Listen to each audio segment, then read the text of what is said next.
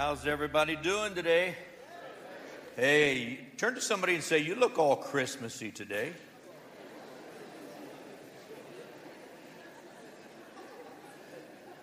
Could be because you're wearing red and white. Could be because you have a long white beard. Could be because you look like Mrs. Claus. Could be because you look like an elf. Could be a lot of reasons why, but you look Christmassy today. I even wore a little bit of a Christmas colored shirt. Hey, glad you're here today.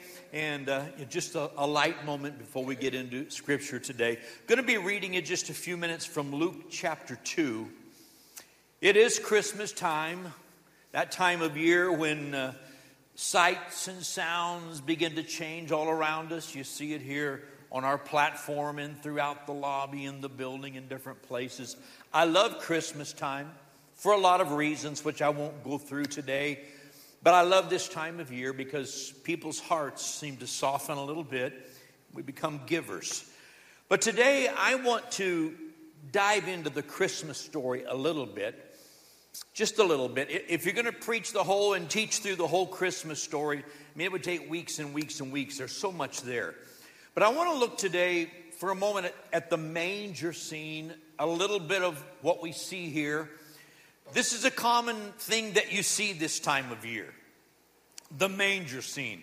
Some of you've got them in your home. We've got one in our home. Everyone's a little different, made of different materials, sizes are different. But it basically comes down to a stable with Mary and Joseph, with baby Jesus lying in a manger with shepherds there and sheep. Uh, many of them will also have wise men there, and that's another story that we'll just touch on for a moment today. But I want to dive into this story. Now, think about this God is going to send his son to the world. And so he puts him there. What was he thinking? I mean, have you, have you ever had somebody do something and you looked at it and you say, you say, well, what was he thinking? What was she thinking? I look at this scene and I ask the question, what was he thinking? And maybe today and next week we're going to dive into a few thoughts and maybe consider a little bit of what God might have been thinking. God sends his son to earth as a baby. What? Why? And the baby is born of a virgin. Well, come on, that's impossible. And he's born in a barn, in a manger. Well, that's no place for God's son to be born. And shepherds? I mean, shepherds, they're just low wage, uneducated, redneck workers. That's all they are. And then later on, I mean, think about this. You, if you have a manger scene at home, you got wise men. Wise men, as wise as these guys are, they're scientists, they're uh, astronomers. These guys show up two years later. If they're so smart, why weren't they there on time? You, know, you think about all this stuff. What was God thinking? Let's begin and just look at a few things. Perhaps there were some simple messages God was sending then that can still speak to us today. So, at our house on Christmas, before we sit down with all the kids and grandkids, open gifts, we always read the Christmas story because we want to make sure everybody understands what this time of season is about, this time of year. So let's look at Luke chapter 2, and we're going to read several verses. I'm going to move pretty quickly. They'll stay up with the pace in the back and I will stop and make a couple of comments along the way. Luke chapter 2, verse 1. And it came to pass in those days that a decree went out from Caesar Augustus that all the world should be registered. How many of you know that when they register you, that means they're going to send you a tax bill next, okay? This census first took place while Quirinius was governing Syria. So all went to be registered, everyone to his own city. Joseph also went up from Galilee out of the city of Nazareth into Judea to the city of David, which is called Bethlehem, because he was of the house and lineage of David. To be registered with Mary, his betrothed wife. How many of you know they don't just tax you, they tax your wife too? All right. To be registered with Mary, his betrothed wife, who was with child. So it was that while they were there, the days were completed for her to be delivered, and she brought forth her firstborn son, wrapped him in swaddling cloths, and laid him in a manger because there was no room for him in the inn. Now, the scene's about to change. We've painted the manger scene, that first part of it at least. But now the scene's about to change, and look at verse number eight. Picture this in your mind. Now, there were in the same country shepherds living out in the fields, keeping watch over their flock by night.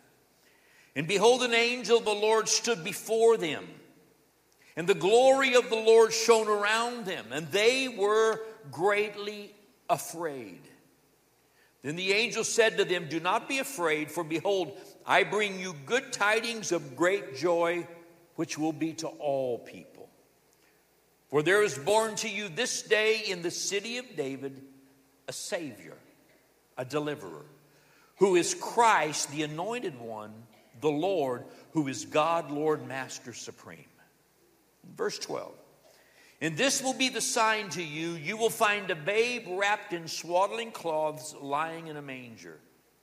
And then suddenly there was a with the angel a multitude of the heavenly host praising God and saying, Glory to God in the highest, and on earth peace, goodwill toward men.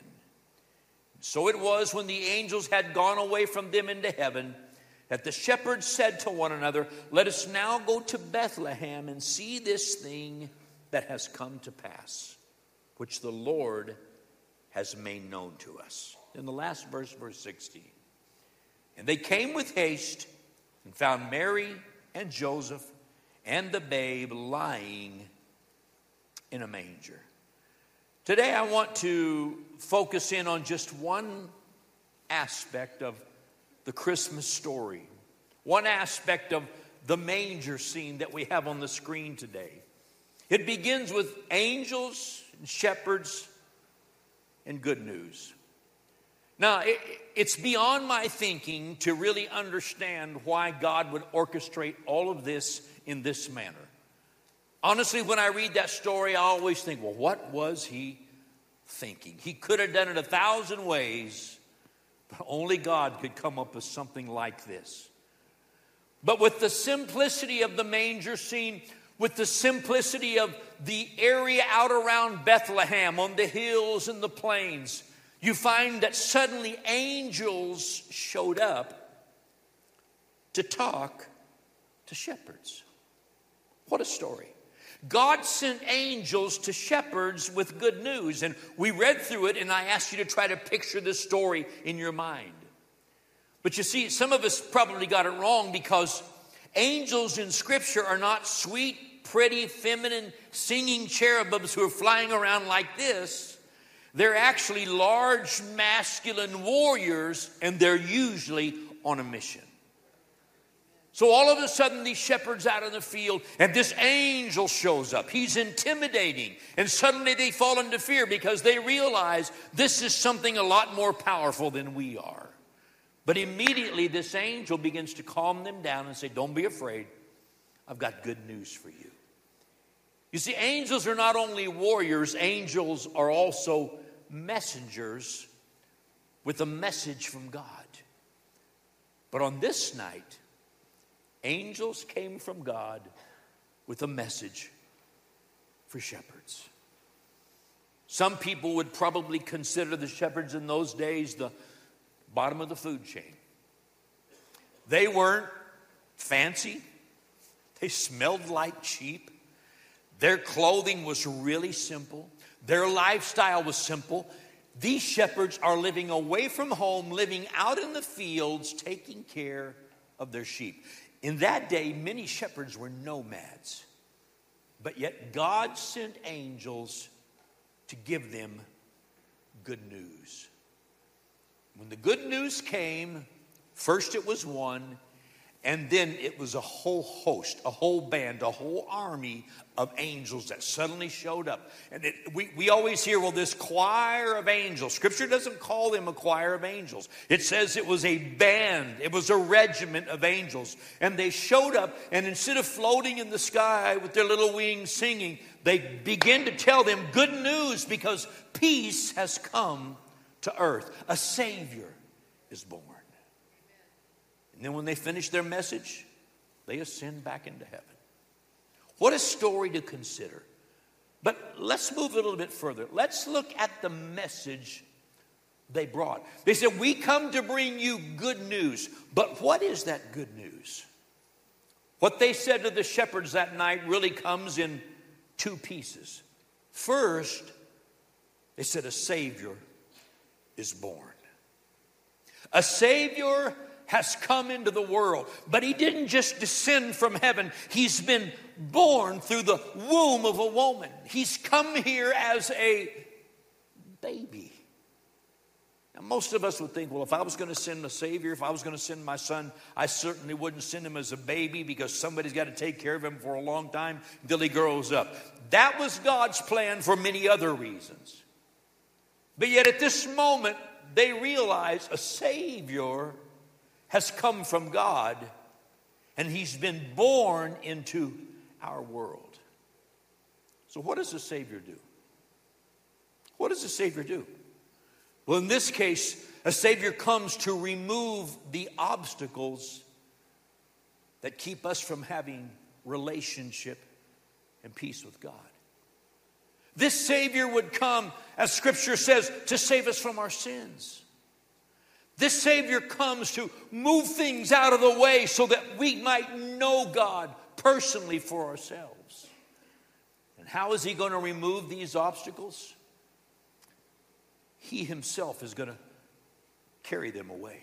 He Himself is going to grab hold of them and move them out of the way so now we have access to God. Scripture is pretty clear that because of our sin, there was a great gulf between mankind and God. Man couldn't do anything. With all of his efforts, man could not span that gulf. But one day God looked down and said, I'll send my son to come and remove out of the way what's keeping you and me from having relationship. So God sent a Savior.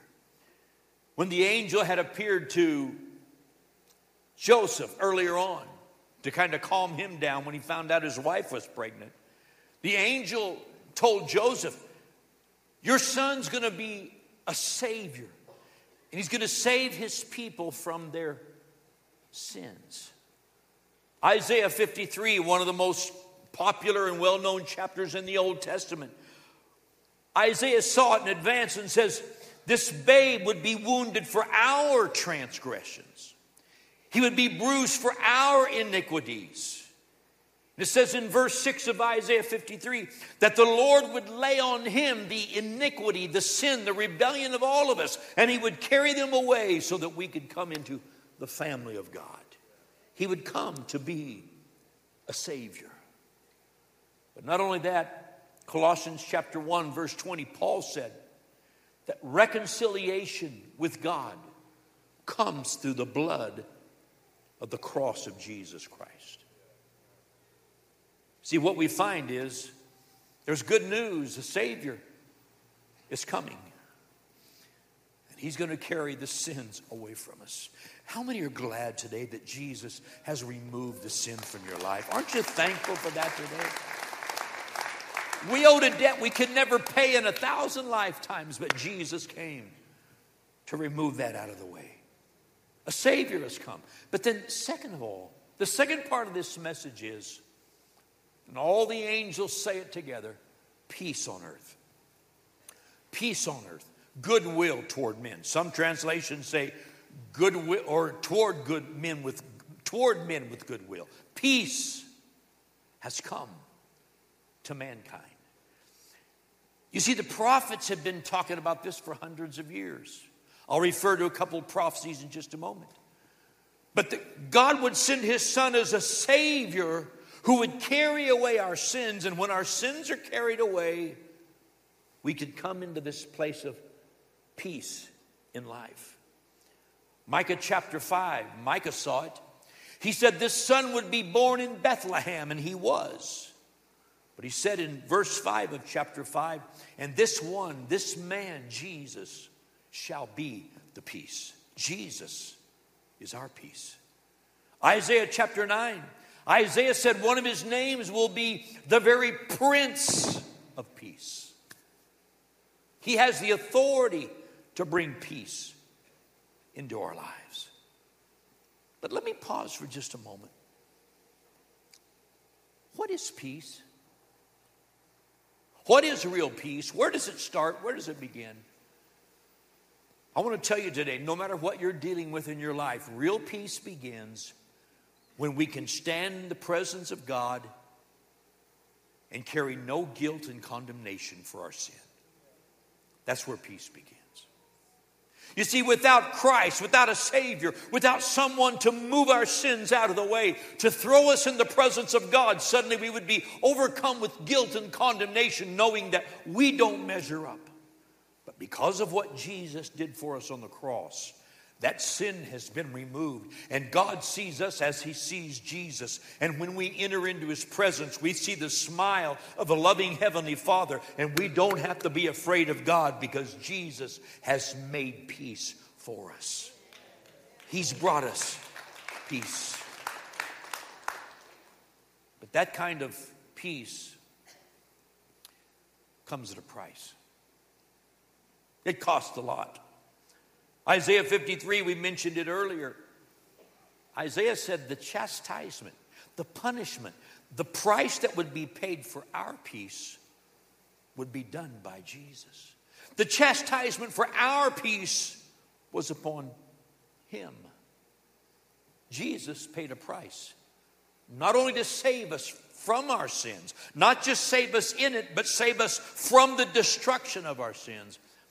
But once that is moved out of the way, we can now live with peace with God. Jesus came to purchase that on the cross. You know, there's a passage of scripture in Psalms 85. I've known it for many years and I, I, rarely refer to it, but I love this passage of scripture because it really tells us what happened through the cross of Jesus Christ. Psalms 85:10 says, "Mercy and truth have met together." You see, God's mercy could not be given to us because the truth was we had sin in our lives and we were far from God. That sin was there as a barrier that kept God from working in our lives and kept us from moving to God. But mercy and truth at the cross suddenly came together because God's mercy could come to us because the truth is Jesus carried our sins away. But it also goes on to say, not only have mercy and truth met together, but righteousness and peace have kissed each other. Because of our sins, we knew we were not righteous. Is there one righteous? No, not one. But because of what Jesus did on the cross, suddenly all of us can become the righteousness of God in Christ. And righteousness and peace, being able to stand in God's presence with no condemnation of sin. Righteousness and peace meet together and they kiss, and you and I can wind up right in the middle of the smack because of God's love for us. That's the peace of God. Everybody wants to live a life of peace. Oh, if I could just have peace over this or this or this or this. Everybody wants to have peace, but you can't have the peace of God until you've made peace with God. That comes first. So, who can have this peace? This is probably my favorite part of the message, what we're coming to now. Oh, I love the story, and wow, what was God thinking? I, I don't, all the little details, my, my natural mind, they don't all add up, but I love this part of the message. Who can have this peace? First of all, shepherds can. If you're at the bottom of the food chain, if you feel like today, well, I kind of line up with the shepherds, I got good news for you today. God sent an angel to let you know that you can have peace with God through Jesus Christ. I don't care what's in your background. I don't care what you think of yourself, how lowly you might think you are, how insignificant you might be. Jesus went to the cross for you as much as he went to the cross for anybody else. But then there's also the wise men. You know, I, I, jokingly referred to the wise men a little bit earlier. God did it in His timing and His plan. But these guys came hundreds of miles after they saw a star in the sky. Now, now listen to me for a moment. I don't care who you are, where you come from. If you have a desire to know God, God will find a way to get your attention. He'll speak to you in your language. You see, He didn't send a star in the sky to the shepherds. I mean, He could have, because they were sitting there looking at the stars in the sky every night. That, that didn't get their attention. But to this astronomers, these, these guys who were watching the skies, these well known, well educated men, these prominent men, when they saw this new star in the sky, they began to study it and they discovered this is pointing us to the Son of God. So whether you're a shepherd, whether you're at the top of the chain and you're well educated and you've got a great education and a great lifestyle, maybe you've made a lot of money, maybe you've done well and, made, well and made a name for yourself. I'm here to tell you today, you still need a Savior. And if you're looking for help, God will see to it that He puts a star in your life to guide you to Jesus. He'll do it. There's a story in the New Testament to understand the love of God. Wow. You know, God sends Jesus to the Jewish people. But the religious people, especially, they didn't want anything to do with him. They rejected him. But one of the things that happened in Jesus' day was that there was this group of people were called Samaritans. And the Samaritans, uh, they were kind of like half breeds in the eyes of the Israelis, okay? They weren't really Jewish, but they weren't fully Gentile. But they were jealous of the Jews, and the Jews didn't like them. And this thing happened where the Samaritans stayed to themselves and the Jews stayed to themselves, and they just didn't get together. Until one day, Jesus passes through this Samaritan town. He stops outside of town at a well, and he goes and sends his disciples into town to get some sandwiches for lunch. That's my imagination here, okay? It's not scripture sends him into town to get, sends him, said, going down there to a Subway and, you know, get, get us some sandwiches. It's a setup. They go into town. Jesus is alone, and this woman comes to the well. Jesus begins to read her mail and starts a conversation. And the first thing you know, her heart's open, and she realizes this man's special. This is the Son of God. This is the Savior. This is the Messiah they've been talking about all these years. So she goes into town and begins to tell everybody and they come out to the well and they begin to ask Jesus questions and they say, Why don't you stay with us for a couple of days? Now remember, the Jews avoided Samaritan areas. Samaritans didn't want the Jews there, but they invited Jesus to come and stay. I'm sure the disciples were saying, Oh, no, no, no, no, no, no. What are you thinking? We don't want to be here. But Jesus stays two more days and he shares with them his message, who he is, what he is, what he's come to do. And the Bible tells us that after two days that they begin to say, this is indeed the Christ, the Savior of the world. See, I'm going to tell you today, you may have lived your whole life far, far, far from God. You may have come from a family that didn't even believe in God. You may be one who said, well, this all just happened because a couple of chromosomes came together and boom, things began to happen. Let me tell you something. There is a God who created everything and he loves you so much that He will send Jesus to knock on the door of your heart and you'll realize this is the Savior of the world and I need Him. I need Him. That's the message of Christmas. That's what God's trying to say to us today.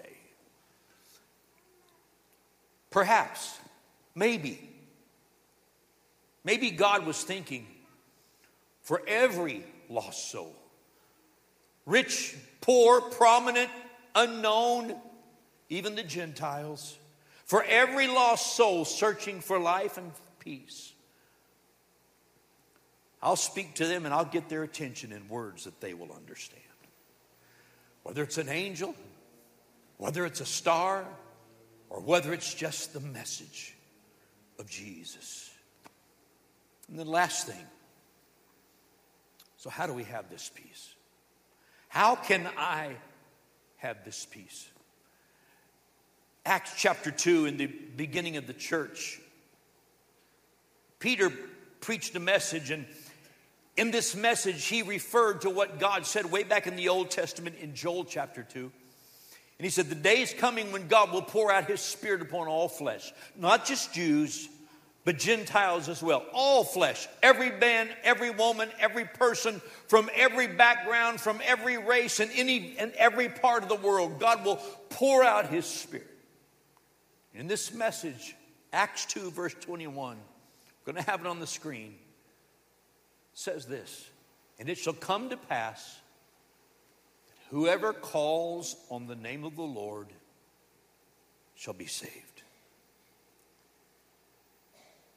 Once you've met the Savior, and that load of sin that separated you from God has moved out of the way, suddenly you'll begin to know the peace of God that passes all understanding. To you, to me, to any and all of the above we've talked about, God knows how to speak our language. Perhaps God was thinking, I'm almost finished, so stay with me. What was God thinking?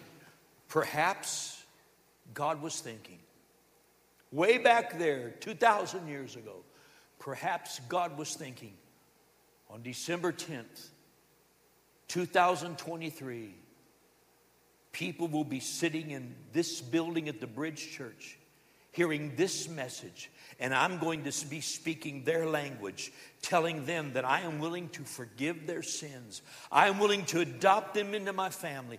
I am willing to slowly and patiently teach them my ways. I am willing to totally change their lives and give them life eternal if they'll just accept me and receive me. Whosoever will, whoever wants to respond to God's call can come. What a thought.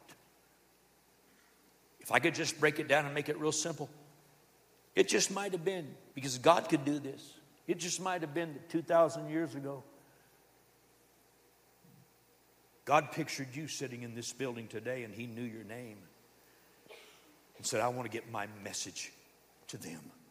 So I'm going to use this messenger named Gary Martin to speak my words to grab your heart in language you understand so that we can come into relationship together today. What a thought. And final thing throughout all of Scripture, throughout all of Scripture, God makes promises, and then God looks for a response of faith. Shepherds got the message, but then they had to go looking in Bethlehem till they found Jesus. I don't know how many doors they went to, how many hotels, how many barns and stalls, but eventually they found the Savior because their faith caused them to look for God. The wise men went on a two year journey. It took them hundreds of miles, but they found Jesus. You see, with God, faith is a big deal. So, therefore, faith needs to be a big deal to me, too. So, in closing today, I'm eventually going to pray two prayers, but number one, I know that I know that I know that I know that I know. You say, How do you know? I know the Spirit of God when He's speaking to me. I know there are people sitting in this building today in this service and be sitting here in second service who've been sitting back at a distance, watching and listening and wondering, is there a place for me? After hearing this message today, you should know God has made a place for you. And today, He's knocking on the door of your heart, and you know this is my time. I need to respond to this. What do I do?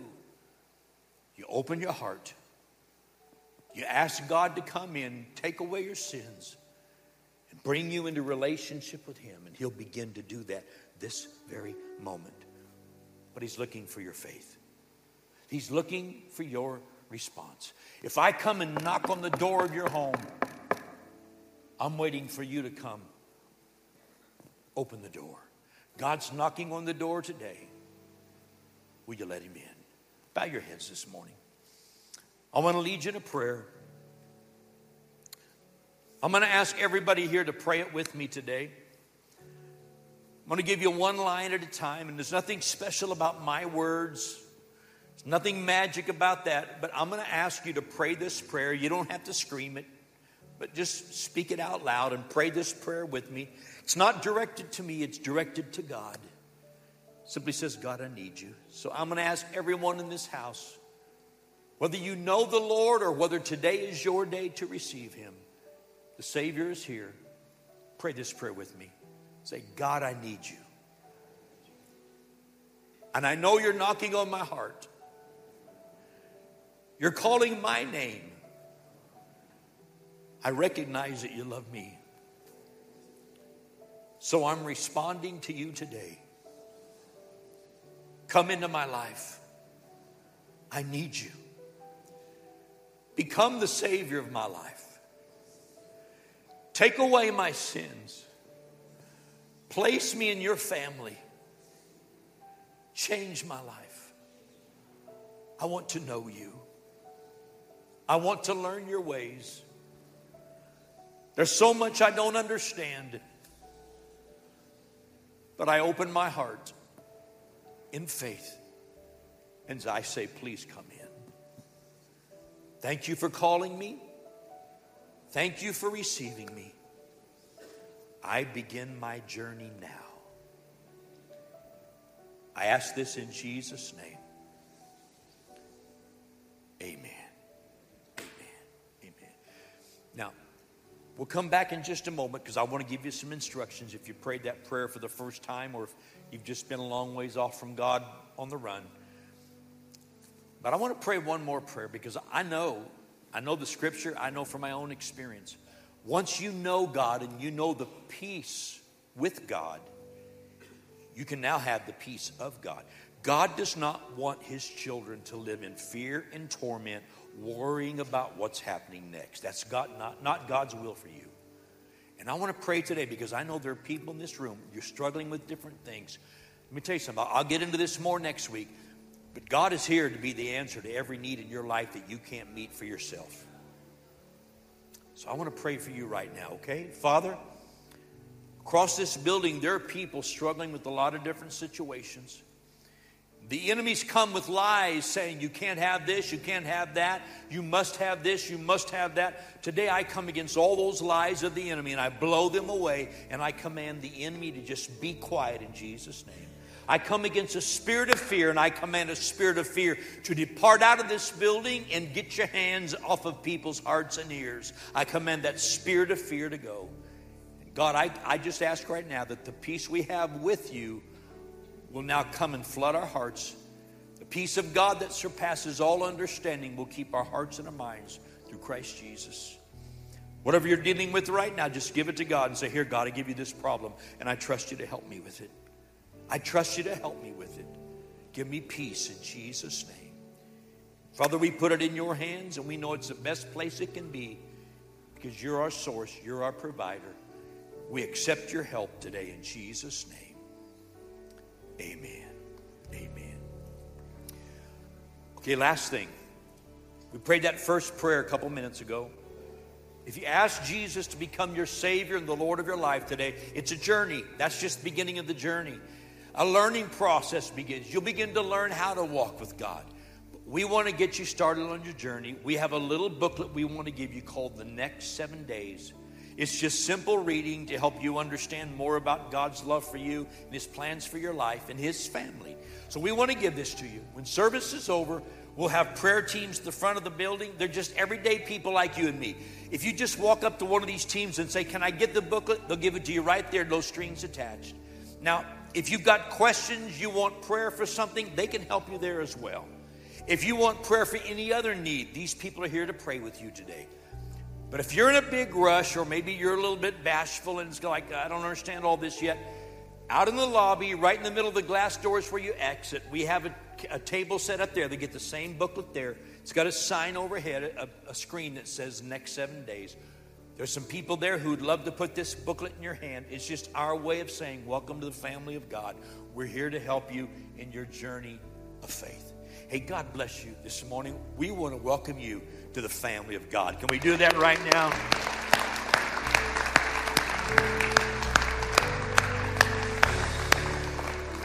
Now, I know the stampede has begun.